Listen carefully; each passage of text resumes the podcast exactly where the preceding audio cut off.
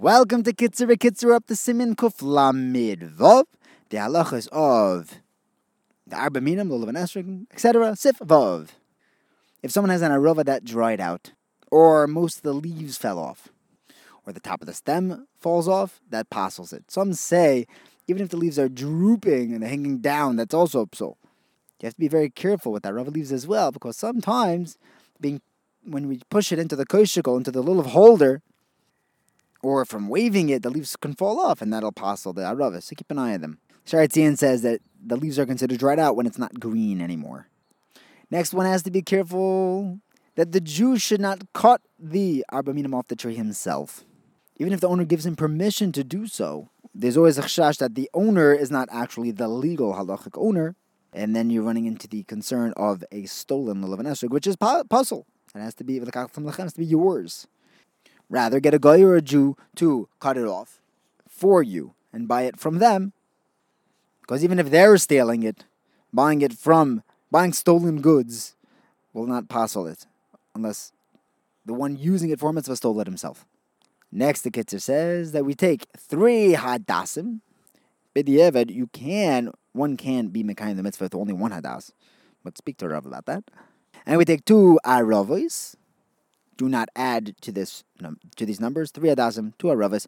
We tie them together with the lulav so that they're one bundle. You have to be very careful that they should be held in the direction from which they grew. Meaning, the place where we cut off the tree should be face down at the bottom. Not face down, should be at the bottom and then growing up, going up the way it grew.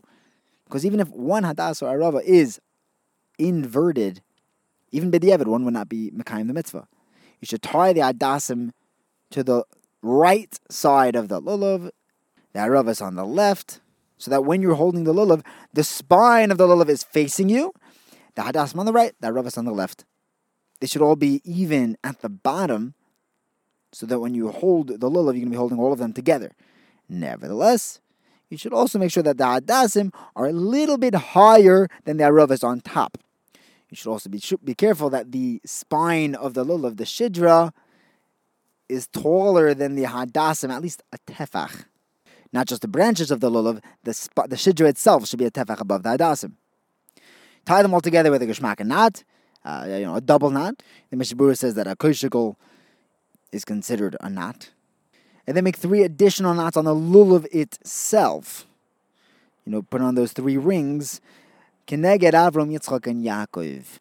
Some say that the knot that you use to tie the hadasim and over to the lulav is counted as one, and therefore you only need two on the lulav itself. There should be only one tefach at the top of the lulav without a knot, without a ring. That's used to make the rustling when, while you're shaking. If there's a string tied around the hadasim when you buy it, make sure to take off that string before tying it to the lulav so that it's not a chatzitza between the hadasim and the lulav. If the lulav became untied on Yom Tif, it's also to retie it with this fancy double knot, but you should tie it together with a bow. The Mishnah Berurah writes that the wrap used to hold out arovas and hadasim with the lulav should be tied into a single knot.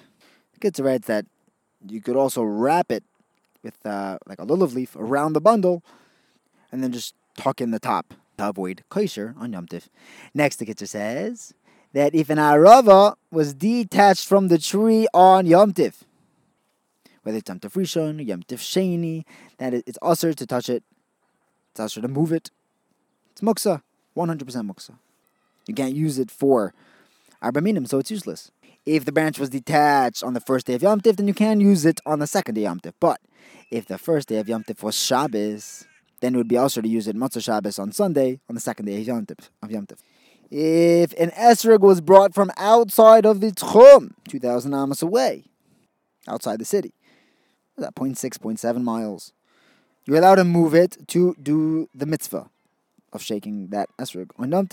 It's not muksa because it comes outside the tchum. There are other restrictions. You can't move it beyond four amos of where they are right now. Or if your house, you can't take it outside of the house. If your city has an eruv, then you can move it within that city. Generally, if something is brought for a Jew, then a Jew is not allowed to get nothing from it. But over here, you can use it for a mitzvah because mitzvos lav lehanos nitnu. So everyone in the city without an eruv, or everyone from other cities should go to this house to use the mitzvah there. In the old days, it was very hard to get a hold of an esrog. Sometimes there was one in like the whole country. Mishnah Berurah writes if there's someone who is old or sick who cannot walk to where the esrog is, where the arminim, uh, the arminim is are, um, a goy should bring the arba to him. Can ask a goy to bring it to him. And finally, the Kitzur says if someone does not have a, a beautiful pair, a muvchor set of arba it's better for him to be yoitze with his friends arba I mean, the only way to know whether it's more muvchar than yours is to ask a Rav, but if the Rav Paskins and his is nicer than yours, then you should be yotze with his. However, the mitzvah is for him to have his own arba minim as well, even if he's using his friends to be mekayim the mitzvah. He should buy one as nice as he can, in order to be able to have them to shake by Hallel and to carry them around by Hoshanos. Thank you for learning with me. Have a wonderful day.